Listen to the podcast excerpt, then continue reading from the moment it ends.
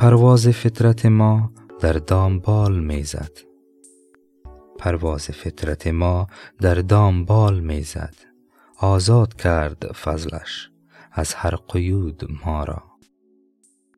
نیای معانی حضرت ابوالمانی بیدل اشاره قشنگی در مصرع نخست این بیت به پرواز فطرت آدمی در دام بال دارد. پرواز فطرت یعنی سرشت بدون فضل خداوند گیر ماندن در دام بال نفس است.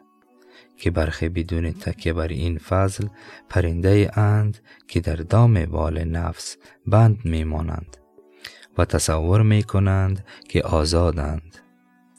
در حالی که فطرتشان در دام بال که اشاره به نفس اماره است قید است.